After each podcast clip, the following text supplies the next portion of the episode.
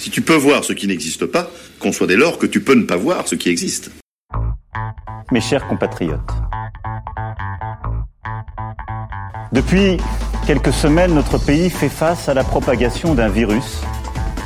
Laisse-nous dire que tu te prépares des nuits blanches, des migraines, des nervous breakdown, comme on dit de nos jours.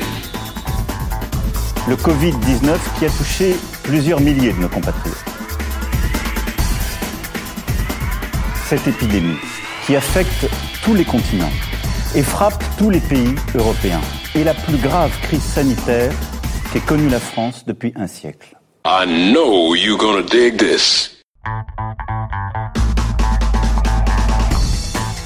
La France a peur. Je crois qu'on peut le dire aussi nettement.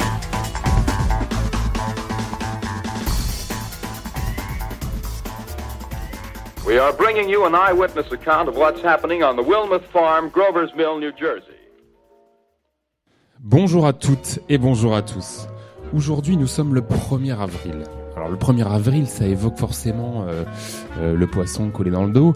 Euh, mais pour ce qui est de l'histoire de la radio, il y a quand même un moment euh, très très particulier, alors qui ne s'est pas tenu, euh, qui ne s'est pas, euh, qui n'a pas été réalisé un 1er avril, mais qui a été réalisé le dans la nuit du 30 octobre 1938. Et euh, certains euh, connaissent cet épisode euh, radiophonique, en tout cas euh, un des plus célèbres, sinon le plus célèbre de tout, euh, de tous les canulars faits euh, dans les médias. Euh, c'est sûrement un des tout premiers du genre, si ce n'est le premier du genre. Et il a été orchestré par Orson Welles, donc dans la nuit du 30 octobre 1938 au Mercury Theatre. Euh, à cette époque-là, euh, Orson Welles est désigné comme euh, Monsieur loyal d'une d'une troupe de comédiens et il passe pas mal de temps à réadapter des textes littéraires très connus. Et cette nuit-là, Orson Welles et sa troupe de comédiens vont enregistrer une émission qui sera diffusée plus tard. Comme quoi le podcast n'est pas un objet récent. Euh, et donc il a, il a réécrit, il a réadapté une, euh, un texte qui s'appelle La guerre des mondes et qui est donc tiré d'un roman de Herbert George Wells. Et la légende raconte que euh, à la suite de l'interprétation de ces textes avec euh, donc ces faux journalistes, ces fausses crises de panique et cette fausse arrivée euh, des martiens sur sur Terre, on raconte que des dizaines de, de milliers d'Américains ont euh, été complètement euh, paniqués à travers le pays et se sont euh, ou se seraient jetés euh, sur les routes, sur les routes de l'Exode. On ne peut pas considérer que, que tout cela est vrai, évidemment. On sait après, puisque puisque certains journalistes évidemment se sont penchés sur la l'événement, j'allais dire, qu'après enquête, bon, certains ont fortement été bousculés par ce qu'ils entendaient à l'époque. Euh, mais bon, en 1938, euh, le nombre d'auditeurs à la radio est quand même très très restreint. Et euh, voilà, la, la, la légende Orson Welles, euh, au fil du temps, n'a fait que n'a fait que amplifier cette euh, voilà ce, ce, ce, ce podcast avant l'heure et cette création radiophonique sous forme de canular. Donc voilà, c'était à notre toute toute toute petite échelle un hommage euh, à travers le temps à des gens qui se sont exprimés à travers un micro et des ondes.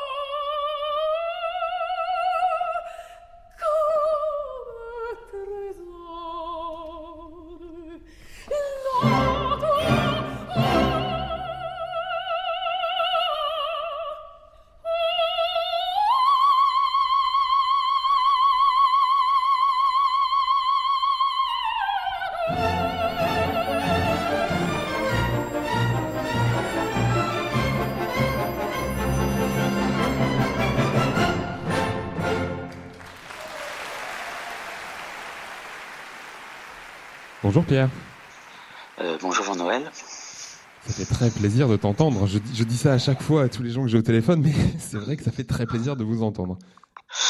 Eh ben, moi aussi, ça fait plaisir d'entendre les uns et les autres euh, sur la radio que tu as eu la bonne idée de mettre en œuvre euh, et que j'écoute régulièrement sur mon ordinateur entre deux conseils dispensés aux élèves. Eh ben, c'est gentil en tout cas. Bon, est-ce que tu peux me, me dire où tu te trouves au moment où on parle? Bah écoute, euh, je suis monté à l'étage dans la maison pour essayer d'avoir un peu plus de réseau. Je suis dans une grande pièce avec des grandes fenêtres par lesquelles le, le soleil commence à arriver, à entrer euh, largement. Voilà, on a la chance d'avoir depuis quelques jours un beau soleil, même s'il fait froid dehors, mais comme on n'a pas trop le droit de sortir, on s'en rend pas tellement compte. Donc tu as, tu as quitté ton, ton bureau pour nous parler, c'est ça? Voilà, j'ai quitté mon bureau et puis euh, je l'ai même quitté euh, pour une deuxième raison. Moi, j'ai un grand bureau euh, avec des murs couverts de livres dans lequel je m'isole normalement pour travailler, qui est un peu une tour d'ivoire en fait, qui est un endroit très agréable où je ne vois pas beaucoup l'extérieur, même s'il y a beaucoup d'ouvertures dessus, mais au, au niveau de l'endroit où je suis assis, j'ai juste une petite meurtrière pour voir l'extérieur, donc je ne suis pas dérangé en temps normal. Mais alors depuis le confinement, j'ai envie de voir un peu plus l'extérieur, euh, un peu plus la, vie euh, qui pourrait exister encore à l'extérieur. Donc j'ai changé de place, je me suis mis euh, dans le salon, j'ai installé une table, j'ai installé l'ordinateur, les haut-parleurs, enfin tout ce qu'il faut pour essayer de travailler. Bon après je fais des allers-retours dans le bureau pour aller chercher parfois des livres qui peuvent manquer. Non mais on t'imagine assez bien dans un beau bureau effectivement avec pas mal de choses autour de toi. Est-ce que tu peux me dire un peu où en sont là les, les relations avec les élèves, tes classes, tes groupes et puis euh, et puis voilà comment tu t'organises. On sait très bien qu'il y a de la déperdition parce qu'il y a pas mal d'outils qui sont utilisés. Comment tu fais toi? Alors moi j'utilise, bah, comme on nous l'avait dit au moment où on nous a annoncé la fermeture du lycée, j'utilise exclusivement Pronote. D'abord parce que je l'utilisais déjà avant le confinement, que je demandais déjà des retours de travaux parfois aux élèves sur Pronote, que je remplissais bien le cahier de texte euh, avec euh, les exigences euh, déjà. Donc j'ai trouvé que c'était assez commode de continuer avec ce qu'on faisait déjà ensemble, même si on ne le faisait pas aussi systématiquement qu'on le fait aujourd'hui. Ouais. Et comment tu qualifierais là le comment dire le, la réaction des, élèves- vis-à-vis de, de cet outil qu'ils sont censés connaître? Alors c'est assez difficile selon les classes. J'ai des classes qui suivent bien, une classe de première qui suit assez bien, euh, ma classe de terminale euh, qui suit, euh, on va dire moyennement bien, euh, une classe de seconde qui suit très très bien, une classe de seconde qui suit à moitié seulement. Quand je dis à moitié, ça veut dire que j'ai que la moitié des retours des travaux. Euh, en ce qui concerne les informations que je donne, bah, j'ai dit aux élèves que j'étais un peu dans l'aveugle parce que je vais pas toujours les accuser de réception euh, cochée, même si euh, par ailleurs ils ont lu les informations puisqu'ils me rendent les travaux. Donc c'est assez compliqué hein, quand on est habitué à parler, à avoir un contact direct, de passer par l'écrit et, et par euh, bah, toutes ces modalités qui sont extrêmement contraignantes. Ouais, enfin, on, s'aperçoit là qu'on est très nombreux, enfin vous êtes très nombreux à faire euh, tous les efforts du monde là pour essayer de, de sauvegarder cette continuité. Euh, je pense qu'on est en train de se rendre compte aussi des, des, des grandes inégalités entre nos élèves. Oui, exactement. C'est ce qui ressort le plus, c'est l'inégalité d'une famille à l'autre, d'un élève à l'autre. Euh, on, on, le ressent déjà quand on est dans une salle de classe face à nos élèves. On le ressent d'autant plus euh, lorsqu'on est contraint de passer par cet outil informatique. Ouais. Est-ce que cette période là de confinement qu'on n'a pas vraiment eu le temps de préparer ni vraiment vu arriver, euh, comment tu la vis? Comment tu comment tu la penses? Comment je la vis? Comment je la pense? Ben, Je la vis comme tout le monde, enfermé. Euh, bon, j'ai la chance d'avoir un jardin, donc euh, je peux sortir. Euh, mais par exemple, je ne sors que dans le jardin. Je crois que j'ai une maman âgée, donc je dois aller voir de temps en temps pour lui rendre service. j'ai dû passer la porte d'entrée hier pour la première fois depuis quatre jours. Donc j'avais pas ouvert la porte d'entrée de la maison depuis quatre jours, enfin la porte qui donne sur l'extérieur, puisqu'autrement les autres portes donnent sur le jardin. Ouais, c'est un temps qui nous qui nous distancie beaucoup. Hein, je l'ai, je l'ai dit souvent avec ceux avec qui je, je parlais là. Euh, est-ce que tu penses que ça changera des choses euh, ou pas dans les dans les relations qu'on aura les uns avec les autres plus tard? Ben, je, je, me pose comme beaucoup de gens la question est-ce que après ça on va revenir euh, à la même chose? Ou est-ce que ça va changer quelque chose? À vrai dire, j'en sais strictement rien. Je, je m'avancerai pas là-dessus de dire que ça va changer. Euh, J'irai même dans un sens. Je pense que les gens vont, les choses vont reprendre. Euh, euh, je suis peut-être un peu pessimiste, mais comme elles étaient avant. On comprends ce que tu veux dire. Enfin, on est, on est assez nombreux à partager cette, cette idée-là, oui. Malheureusement, je pense pas qu'on tire de, de, de le, des leçons de ce qu'on vit actuellement. Euh, je pense qu'on reviendra assez rapidement euh, à la vie d'avant. Tant mieux, hein, elle était pas si pas si mauvaise que ça cette vie d'avant. Est-ce que cette période de confinement, Pierre, t'a donné l'occasion euh, d'avoir un peu de temps pour euh, aller euh, découvrir ou redécouvrir des, œuvres qui te sont qui te sont proches? Parce que j'aurais bien aimé que tu me tu m'éclaires un peu là sur, bah, je sais pas, l'opéra, le, l'opéra, le, chant lyrique par exemple, ou la musique symphonique. Alors. Le confinement, je m'imaginais que j'aurais plus de temps puisqu'il n'y a plus à se déplacer, à venir au lycée, retourner chez soi, faire ses courses. Finalement, euh, bah, on a plein d'activités qui sont extrêmement chronophages. Donc, euh, ne serait-ce que tout rédiger euh, pour le travail, pour ce télétravail. Euh, Ensuite, euh, il y a une certaine fatigue. Euh, donc c'est vrai que j'écoute de la musique. Je lis pas. Je croyais que j'aurais lu davantage, mais je lis pratiquement pas. Euh, je regarde là autour de moi les livres que j'ai terminés en fait, et j'en ai pas commencé euh, d'autres. Euh, j'écoute de la musique évidemment, alors parce que j'aime beaucoup la musique et, j'ai des goûts très éclectiques. Donc j'écoute du classique, j'écoute du lyrique. J'écoute moins de variétés en, en ce moment. Et puis, euh, et puis, euh, bah voilà, j'écoute de la musique. Alors, qu'est-ce que j'écoute? Quand je travaille J'écoute principalement du piano parce que c'est quelque chose qui euh, qui me permet de me concentrer, de réfléchir et de pas me distraire avec des paroles ou autre chose. J'écoute du piano aussi parce que je, je connais un certain nombre de pianistes, donc euh, bah, j'écoute leurs disques qui sont sortis il y a pas longtemps. Écoute, euh, tu sais, aujourd'hui, euh, 1er avril, euh, j'ai décidé de, de baigner euh, l'émission d'un certain nombre de musiques de jazz des années 30, puisque en 1938, Orson Welles avait fait un, un canular euh, radiophonique particulièrement légendaire aujourd'hui. Mais si tu devais nous donner un, un, morceau là qui te tient à cœur et qui t'est cher, ce serait lequel? En jazz? Alors ça peut être du jazz, ça peut être du classique, euh, comme tu veux. Allez, euh, en classique, qu'est-ce que je pourrais te donner? Des, des œuvres de piano de Schubert, par exemple euh, Qu'est-ce que je pourrais te donner? Ce que j'écoute, tiens, je regarde, parce que moi je suis de la vieille école, j'ai encore mes pochettes.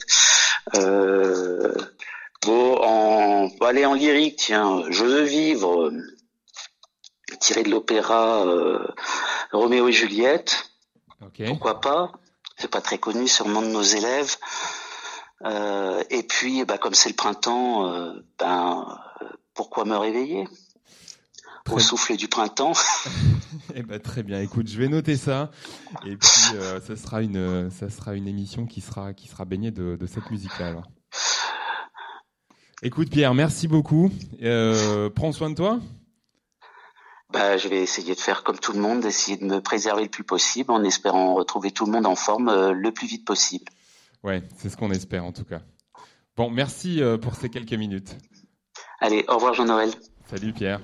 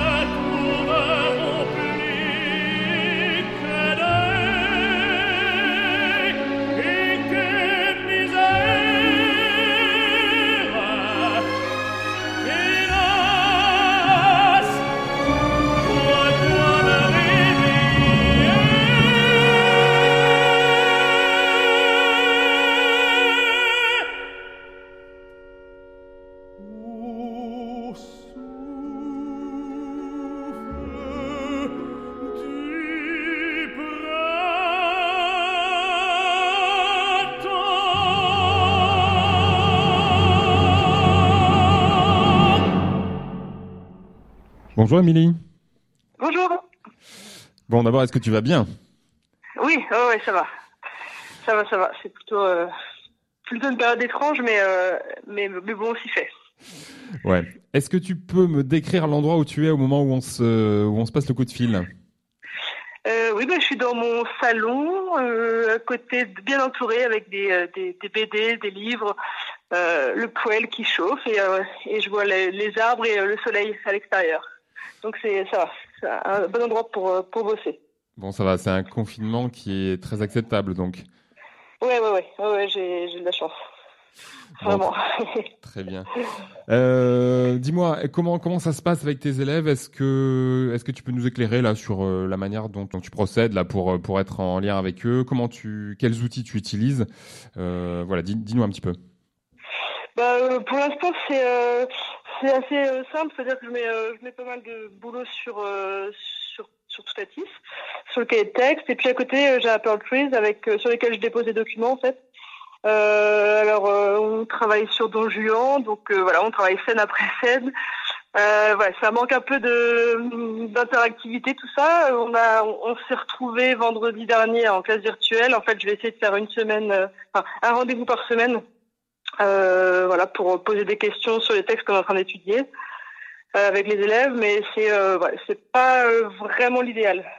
Toi, tu as deux classes de seconde, c'est ça? Oui, oui, oui. Est-ce que, est-ce que tu les sens encore un, peu présents? Parce que bon, il y a, y a, un petit débat là en ce moment, enfin un débat. On, on voit bien que on est en train de prendre conscience là de, de la disparition de certains élèves là, dans cette espèce de continuité. Comment est-ce que tu perçois tes classes? Ouais, les fameux 5 à 8% euh, annoncés par le ministre. Euh, ben, moi, dans l'ensemble, je les ai trouvés réactifs. Là, ils étaient quasiment tous au rendez-vous vendredi dernier. Euh, après, je leur ai pas demandé encore de me rendre des travaux. Euh, c'est prévu pour euh, pour le début de la semaine prochaine. De la même manière, je vais faire un quiz euh, sur sur Toutatis, donc je saurai aussi le nombre d'élèves qui sont qui sont présents et assidus.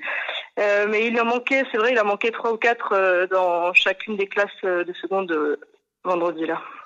Ouais, ouais, on sait que les terminales ont un peu de, de stress et ça se comprend bien là pour les épreuves. Comment tu sens les élèves de seconde? Euh, je sens pas euh, un stress équivalent. En fait, euh, y a pas, les enjeux semblent différents et ils ont bien pris euh, la mesure de ça. quand je leur proposé de, de faire cours le virtuel le, le vendredi matin, ils m'ont dit oh, plutôt l'après-midi. Donc j'ai senti que voilà, je suis pas sûre que le rythme soit excessivement soutenu. en revanche, voilà, j'ai quand même l'impression qu'ils viennent sur le temps de flux notamment. Je vois qu'ils viennent consulter parce qu'il y a les nombres de vues, on peut savoir qui vient, qui vient pas enfin, combien d'élèves viennent et a priori, euh, a priori ils viennent voir hein, les documents déposés. Ouais, ouais, je pense qu'ils sont euh, relativement proches des ressources. Maintenant, peut-être qu'ils ont, euh, ils ont un petit peu de mal avec l'interactivité à distance. Ouais, ouais, c'est pas, mais ça, ça, se comprend en fait. C'est pas du tout un mode de fonctionnement que l'on est habitué. Euh, en français, il y a beaucoup de, de cours dialogués. on ajoute, enfin bon, c'est comme dans tous les matières, hein, ça l'a dit, mais Là, c'est euh, travailler par exemple un texte sans euh, sans pouvoir interagir véritablement, c'est euh, c'est pas évident. Et là, ils sont un peu livrés à eux-mêmes sur la compréhension du texte. Ouais, ouais, on comprend bien, bien sûr. Comment tu comment tu vis toi-même à ce confinement qu'on n'a pas forcément eu le temps de d'anticiper? Ben, c'est plutôt, enfin outre le caractère anxiogène en fait des, informations chaque jour, euh, c'est plutôt euh, c'est plutôt un moment euh, bah, en fait de, réflexion et c'est un moment aussi où on peut qui, on peut faire des choses qu'on n'avait pas l'habitude de faire. moi, je sais que depuis que je, que je sais que les, dans les gens de ma famille sont, vont bien, et ceux qui étaient malades, ça y est, guérissent. Bon, bah depuis, ça rend les choses plus agréables. Et donc voilà, bah, je prends du temps pour euh, pour lire, je prends du temps pour euh, visionner des, des films, des courts métrages, euh, et puis pour travailler, bien sûr. ouais, alors justement, justement, si je t'ai aussi passé ce, ce coup de fil, c'est parce que tu es présidente là d'une d'une association qui qui s'occupe de courts métrages justement à, à Lannion. Est-ce que tu peux nous, nous, nous la présenter ton association et puis son actualité, comment vous vous travaillez? Euh, Ouais, bah, en fait, moi, je, ça fait cinq ans que je fais partie de l'association. Euh, c'est une asso qui euh, qui propose en fait un festival de court métrage tous les ans. C'est au mois de janvier et en fait on diffuse euh, autour de 70 à 80 courts métrages dans cette semaine festival. Et puis dans l'année, on va aussi dans les EHPAD, dans les prisons, enfin dans les prisons, dans, dans la maison de d'arrêt à Saint-Brieuc. On va aussi faire des tapes. Alors ça commence à disparaître les tapes dans les écoles, mais en tout cas il y a l'idée de vraiment d'accessibilité, de euh, ouais, de rendre accessible le festival, les courts métrages, de promouvoir euh, ce format-là auprès de différents publics, quoi. Ouais, c'était une, c'était une, une, belle édition cette année. Enfin, je sais pas si tu en es contente, mais euh, moi j'ai eu la chance d'y assister en partie à, à Lannion. C'était très chouette. Ouais, j'ai, on a eu des, des beaux échos. C'est vrai que c'était, c'est, toujours agréable. On a, on a, on a un bon accueil. Et puis, en fait, ce qui est aussi intéressant, là, le samedi soir, on est au Carré Magique, donc le théâtre de Lannion. Il y a beaucoup de monde, donc on a, on a en fait vite les commentaires euh, en direct de, ce qu'ils ont vu. On voit que ça, crée des débats, euh, c'est plutôt sympa. Et puis euh, aussi, on va dans les dans les communes en fait où il n'y a pas forcément d'offres cinématographiques. Dans les communes où il n'y a pas de cinéma, par exemple. Là, là c'est l'occasion en fait de proposer une dizaine de films et puis à la fin on reste et on discute des films. C'est ouais, c'est des moments agréables. Donc cette année ça a bien fonctionné et puis il y avait une nouveauté cette année. On a on a euh, proposé en fait des sous-titres de version sourds et malentendants pour chacun de nos films, ce qui fait qu'on a, a pu accueillir un public euh, de sourds et malentendants. Et là, en fait, bah, tu me posais la question de l'actualité du, festival. On est en train de réfléchir à, enfin, même de commencer à travailler sur euh, les versions de décrites, quoi, pour les pour les personnes aveugles. Ah ouais, ça c'était une nouveauté cette année. C'est quels, sont les, retours de, de, des spectateurs dans leur ensemble? Ah bah alors en fait euh, ils trouvent vraiment enfin on a eu vraiment des échos positifs aussi sur le sur la démarche quoi sur l'initiative euh, bah permettre à un maximum de monde de, voir de, de, des courts métrages c'est intéressant. Puis surtout en fait le fait que tout le monde puisse euh, être là ensemble en fait. Euh, parfois les bah, les séances qui sont réservées aux soirées malentendants bah, c'est euh, vraiment un peu un, à huis clos. Et puis là, au moins, il y avait cette idée-là de participer, faire participer tout le monde. Donc euh, l'initiative a vraiment été saluée. C'était euh, c'était c'était chouette et c'était encourageant quoi pour euh, pour poursuivre parce que ça demande pas mal de pas mal de boulot. Ouais, ouais, j'imagine, j'imagine. Euh, ce qui doit demander du travail aussi, c'est c'est les, les sélections, hein, parce que combien combien tu vois de ou combien vous voyez en, en comité là de, de, de courts métrages dans dans l'année ou dans les mois qui précèdent l'événement? Euh, dans l'année, on doit en voir euh, 600, 700. Enfin, c'est énorme en fait. Hein. Puis dans le lot, il n'y a pas que des perles. Il y, a plein de choses qui sont achetées, vraiment. Mais... Et euh, donc voilà, en fait, on, on, on regarde. Enfin, tous les euh, tous les membres de l'assaut regardent pas mal de courts métrages, donc à peu près le même nombre que moi. Hein. Et puis on crée une sorte de base de données où on met euh, ceux qu'on préfère, comme ça on peut les conseiller, puis les autres les regardent, et voilà, ça, ça évite aussi parfois justement de tomber sur des choses qui ne sont pas, pas franchement intéressantes. Et, euh, et voilà, en fait c'est comme ça qu'on c'est comme ça qu'on fait nos, nos, sélections. Donc euh, ouais, c'est sûr c'est c'est c'est du boulot, mais enfin c'est c'est génial en fait.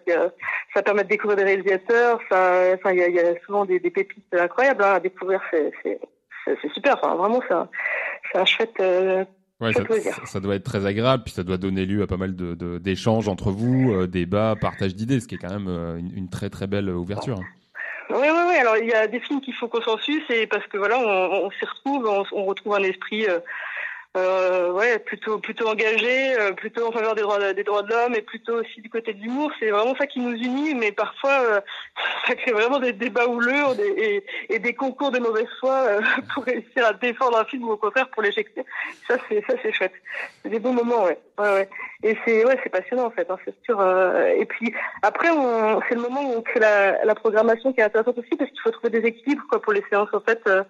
On a des, on a une séance, enfin les séances en règle générale durent une heure et demie, sauf celle du carré magique qui dure trois heures. Il y a trois heures de projection.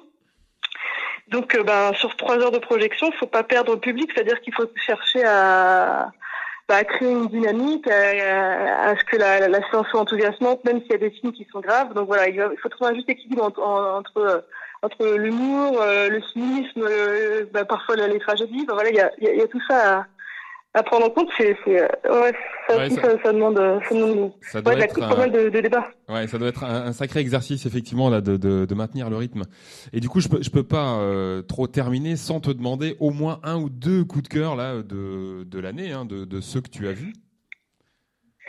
Euh, de ceux qu'on a diffusé cette année, ben il y a un film. Alors c'est là c'est plutôt un, un film euh, drôle, mais malgré tout c'est intéressant sur euh, sur la question d'identité, c'est euh, euh, la jupe d'Adam. Donc, tu as dû le voir si c'était euh, la soirée de, de l'Agneau. La jupe d'Adam, c'est le film un papa qui bah, qui cède un peu à une demande de son fils qui, qui veut aller à l'école en, en, jupe.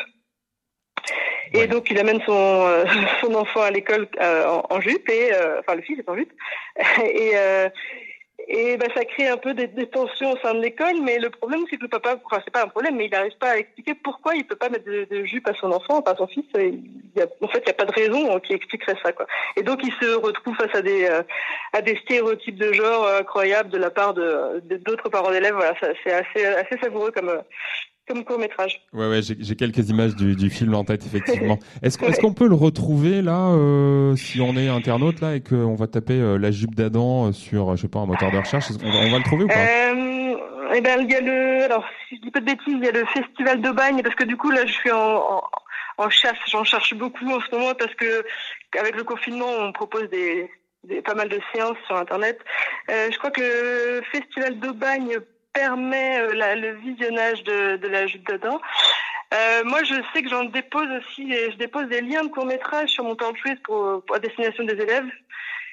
En fait, il y, a les, il y a les cours et à côté il y a un petit dossier euh, qui s'appelle Perle de culture et ça permet. Et j'ai mis euh, des extraits, par exemple, des culottés euh, de Pénélope Bagieux. Ah oui, oui. J'ai mis aussi les espionnes qui sont sur Arte. Enfin quelques voilà quelques courts métrages ou quelques séries qui, voilà, qui permettent d'aller voir autre chose. Bon, si on, si on a des collègues qui sont euh, très très intéressés Ouais. qui ont vraiment envie d'aller découvrir euh, un, un éventail de, de films, ils s'adressent à toi, ils t'envoient un petit message, ils te disent voilà j'aimerais bien découvrir un truc, tu, tu leur donnes un peu de ressources. Ouais, ouais, et puis s'il y a aussi, bah, je fais pas, je fais de la pub, tant pis. Mais sur le, le Facebook euh, de Cours Toujours, donc de l'assaut, euh, cours, ça s'appelle Cours Toujours l'Agnon. Euh, je propose un court métrage tous les jours. Donc j'en mets un tous les jours euh, Ouais, visionnage. Donc là, c'était le 16e ce matin qui s'appelle Guy Moquet, un jeune garçon qui, euh, qui qui veut embrasser une fille devant tous les copains de la cité. C'est pas quelque chose qui se fait. Donc euh, euh, voilà, il, là aussi, euh, là aussi, confronte à plein de plein de stéréotypes sur sur la banlieue. C'est c'est vraiment bien fait. Bon bah c'est super. En tout cas, euh, bah, merci beaucoup Émilie de, de- du, du coup de fil, de la ressource et puis euh, voilà de, de, de l'énergie que tu mets là dans ton dans ton association. Est-ce que avant de finir, est-ce que tu as une musique que tu as envie de faire partager et que je peux utiliser ou est-ce que tu me ou est-ce que tu me laisses euh, faire sur euh, la programmation Euh, musicale aujourd'hui? Euh, Nina Simone, Ah très bien, euh, ok, I'd Not Go. parfait. Je note, je note, je note. Merci Émilie, bonne journée. Salut, bonne journée.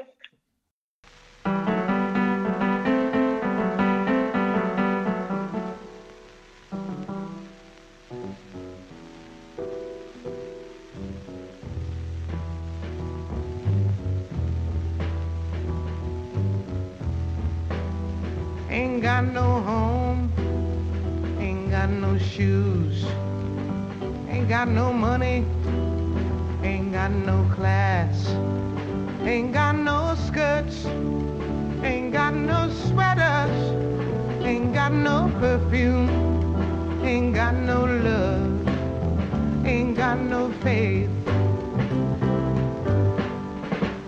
I ain't got no culture. Ain't got no mother, ain't got no father, ain't got no brother, ain't got no children, ain't got no aunts, ain't got no uncles, ain't got no love, ain't got no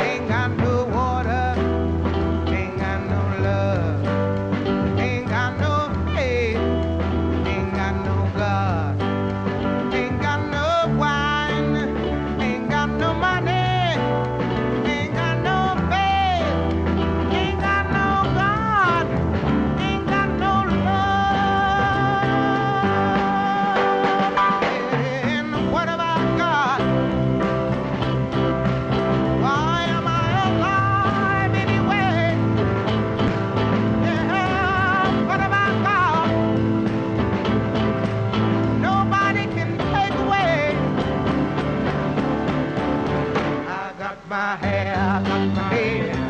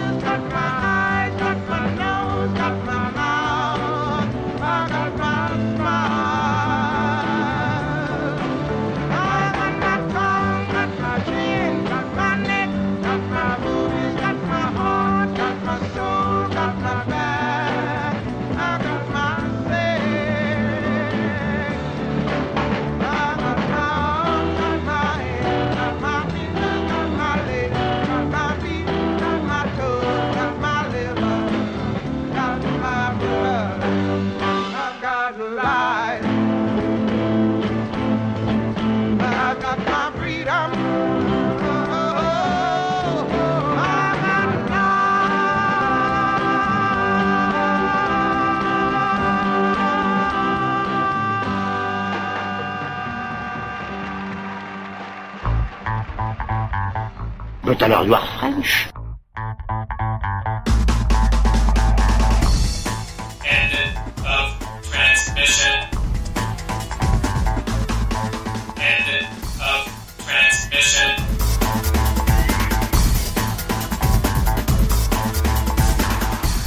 Tout ce que tu fais dans la vie, tout choix que tu fais a des conséquences.